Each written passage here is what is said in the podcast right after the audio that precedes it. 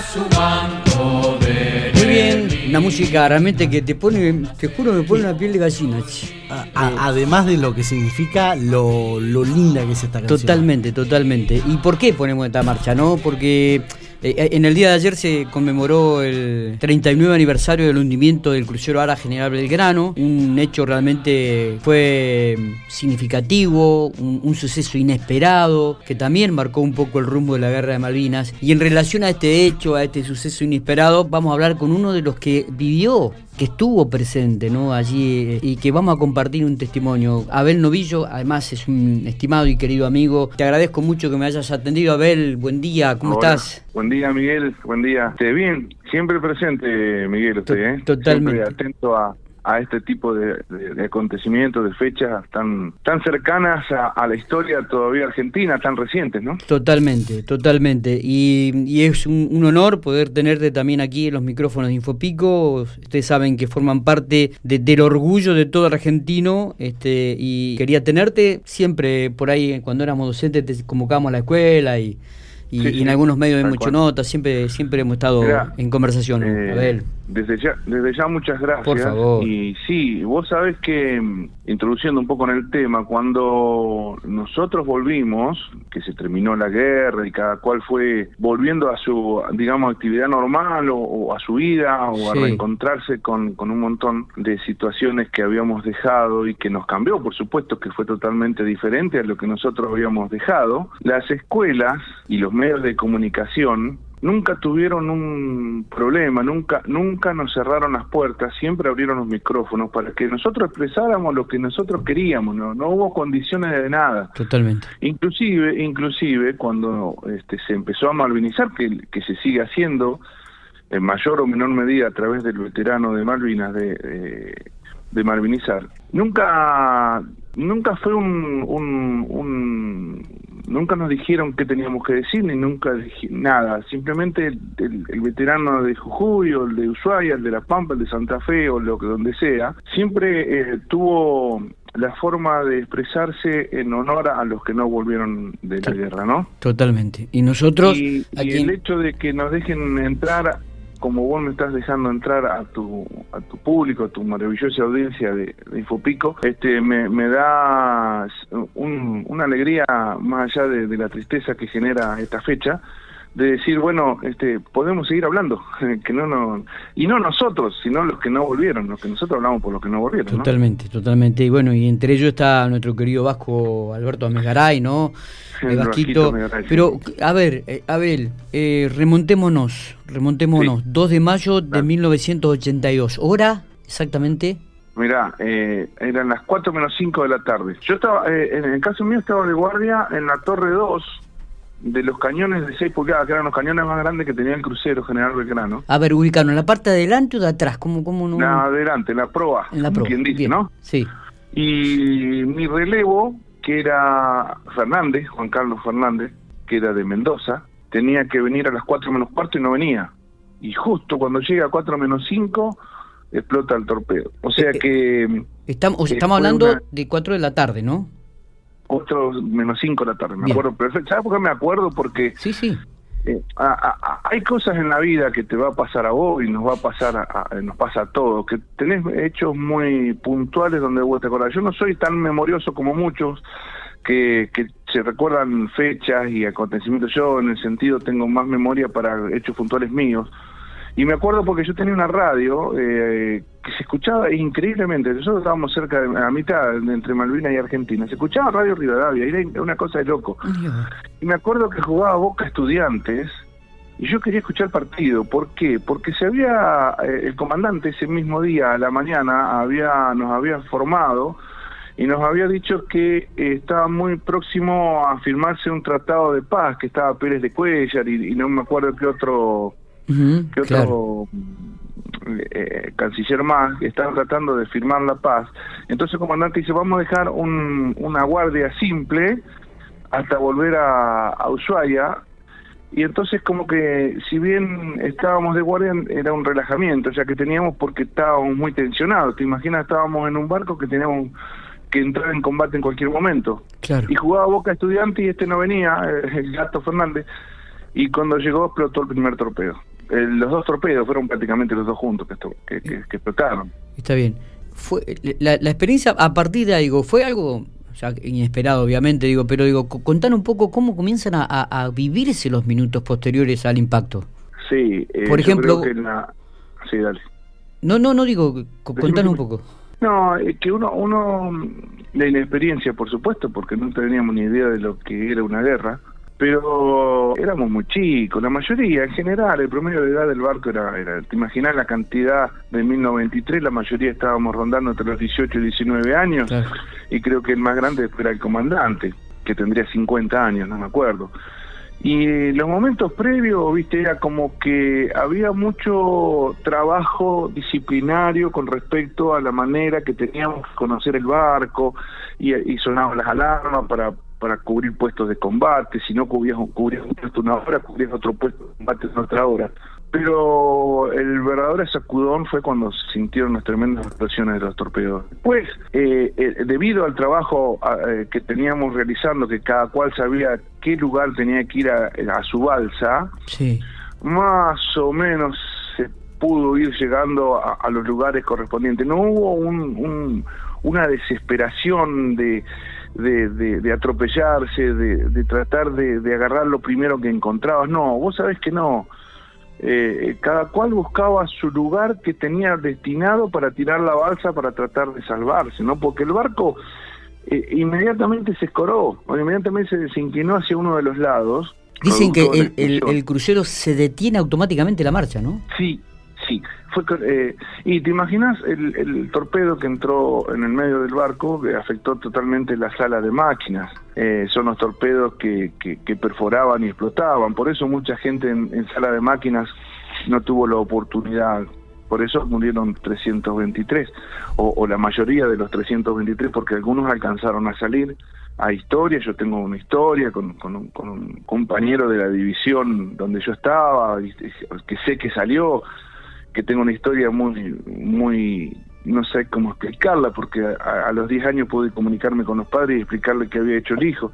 Pero bueno, es una historia posterior. En el momento de la explosión, en el caso mío, me, me llego a mi balsa que me corresponde. eh, llegamos este chico que yo te hablaba, José Luis Gómez, Contreras de San Juan y yo, y tratamos de tirar la balsa al océano para que su, actúen los infladores automáticos que tenían. Y atrás nuestro, eh, bueno, eh, me acuerdo que al, al único, al único, al único que vi en todo el, el trajín fue a Jorgito, a Jorge Gaitán. Mirá Al único de los campeones que vi, porque había llegado también a prueba. Ni me acuerdo qué división estaba él, pero estaba él parado, un frío bárbaro, estaba de remerita, el pedazo loco este. Estaba con una remerita. Y bueno, y fue el único que vi los pampeanos en ese momento, ¿viste? Sí, Después sí. ya eh, en la balsa eh, me tocó viajar, digamos, las, las casi dos días que estuve en la balsa, con Oviedo, que también de Pico, y con Carlos Guaype, que era de Santa Rosa. Pero en el momento en que tiramos la balsa, no se abre.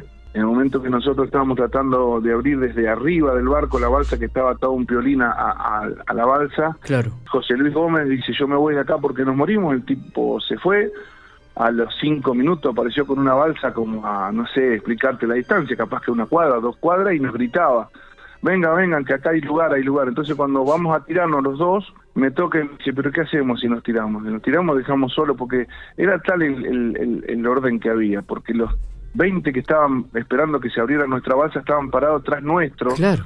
Cruzados de brazos esperando que nosotros abriéramos la balsa. Entonces le dijimos, le hicimos seña que se fuera, se fue, eran una balsa de- con cinco o seis a bordo.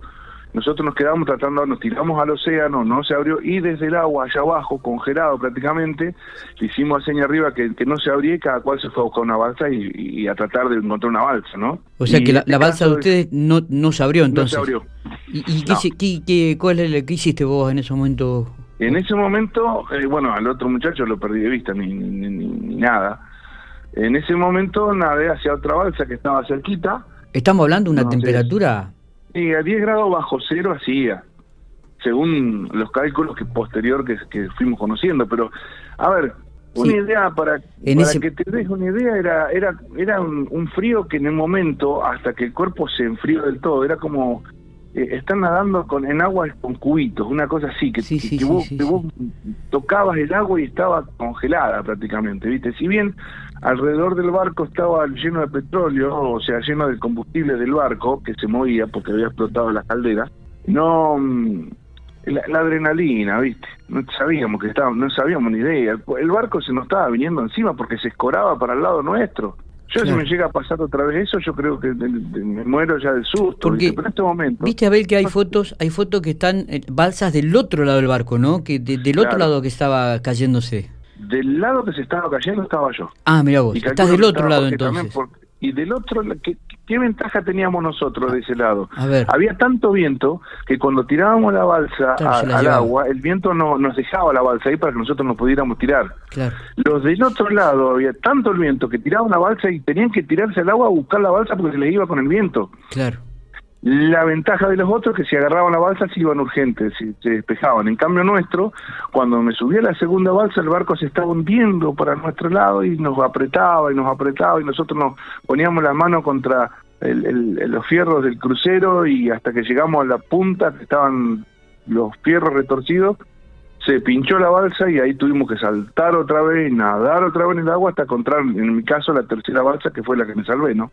Es decir, estamos hablando de, de chicos de 18 años, 19 años. 18, estamos 19, hablando sí. con Abel Novillo, un sobreviviente de- del hundimiento del ala General Belgrano.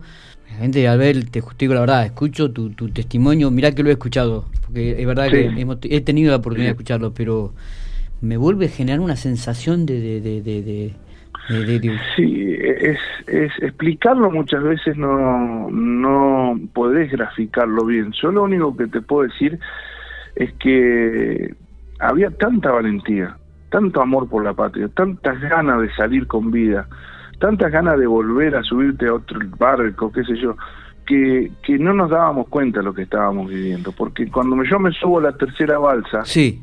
estábamos todos arriba del techo.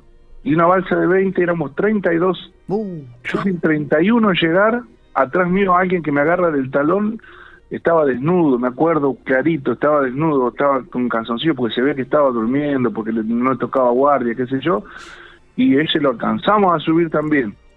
Éramos 32, cuando subimos los 32, no tenía techo, imagina una balsa semi-redonda, estaba el segundo comandante, Pedro Luis Galassi. Y entonces el barco se empieza a hundir y nos empieza a llevar. Se hundía y nos llevaba para el lado donde se hundía, ¿viste? claro. Entonces dijo, muchachos, el que se quiera tirar, se tira.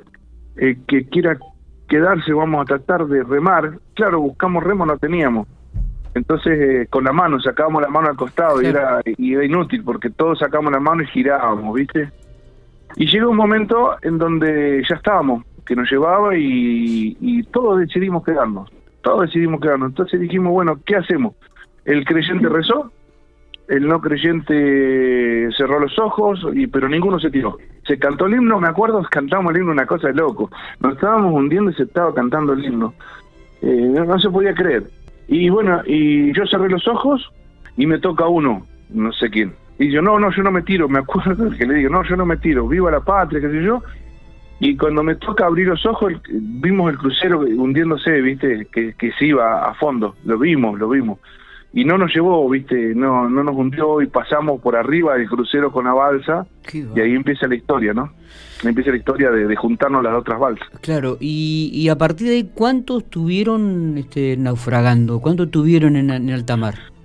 Mirá, ahí nos unimos como cinco o seis balsas porque se decía que las balsas donde eran muchos vamos íbamos a pasarnos a la balsa que éramos menos, Claro. que eran menos, nosotros éramos 32, había balsa con 10, o sea que podíamos repartirnos, que se iban a tirar los que estaban secos porque muchos como yo estábamos mojados buscando balsas. Eh, no, miento, no íbamos a tirar los que estábamos mojados para porque ya viste era, una- era, una- era un, como un acuerdo que teníamos, pero nos atamos en el momento que nos atamos se hizo de noche prácticamente porque eran las 6 de la tarde eh, y ya era de noche. Y vino la primera ola y fue como, qué sé yo, como subir un ascensor 20 pisos y te revoélica, ¿viste? No, más o menos nos cortó toda la soguita, quedamos toda la deriva. Nos tratamos a meter de- nos tratamos de meter dentro del, de la balsa, se rompieron porque tenían dos cierres de cada lado, tipo triángulo, se rompieron dos cierres, me acuerdo clarito por la cantidad que éramos, por la desesperación, Y ahí estuvimos prácticamente dos días eh, a la deriva, cuando... Que, que dicho Eh, sea de sea, paso, también esto les sirvió bastante a ustedes, porque el calor humano por ahí les, les- Sí, les permitió sí. mantenerse. Hay muchos que se murieron congelados en las balsas. Sí, bueno, sí, eso pasó, sí.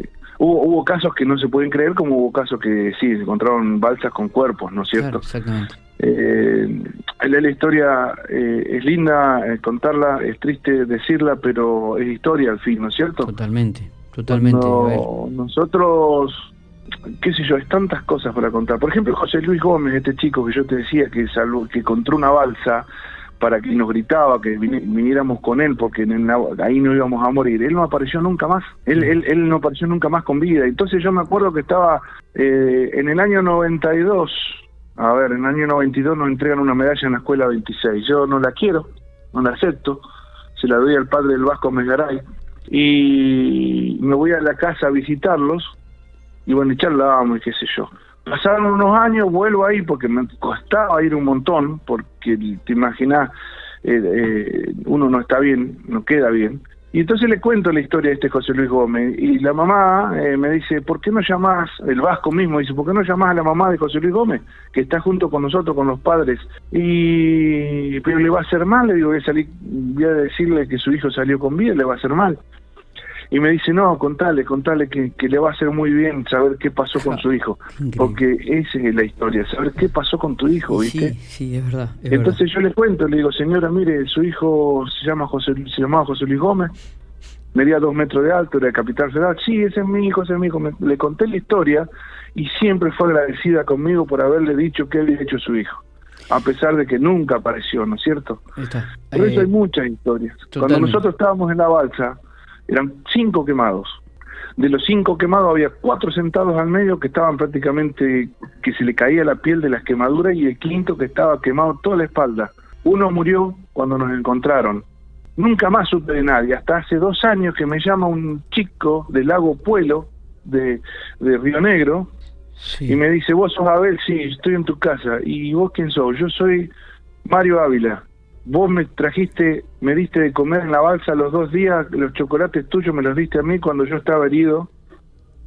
No, Y habían pasado 37 años, creo, 36 años, y vino a visitarme. Es una cosa de loco, agradecerme. O sea, son historias que no me puedo creer. Hoy en día nos comunicamos, pero yo pasaron 36 años y él me buscó para agradecerme. Yo digo, cuánta historia de vida, ¿no? no, tremendo. cuánta historia de vida produce un hecho trágico, porque es así. Totalmente, Abel. Abel, qué, qué testimonio. Para mucho, ¿eh? Nos encantaría, nos encantaría seguir escuchándote, nos encantaría seguir escuchándote, porque sabemos que podemos estar este mucho tiempo escuchándote. Te, te, te Sí. digo que, que me siento orgulloso de, de- de- de tenerte, que seas piquense, pampeano, de, todo lo que has hecho y, y te mando un abrazo enorme y Dale, te agradezco estos minutos que has compartido con nosotros la vida, porque has compartido un poco la vida, este, el testimonio tuyo. Sí, eh, sí, mi mamá tiene 93 años y, y decía siempre estos días, o siempre por ahí charlamos, pero estos días nunca más. Nosotros escuchábamos con tu papá Radio Colonia, Claro. y nosotros sabíamos que se había hundido el crucero y estábamos desesperados. Y sí, y, y era así, y, y- la historia se hizo muy grande y nunca se dejó de hablar gracias a ustedes, ¿eh? y gracias a la gente que se preocupa por nosotros. Por eso soy muy agradecido con, con gente y personas como vos, Miguel, y como la radio en este momento. Por favor, abrazo grande, amigo. Gracias, gracias por, por estos minutos. Gracias a vos, muy amable.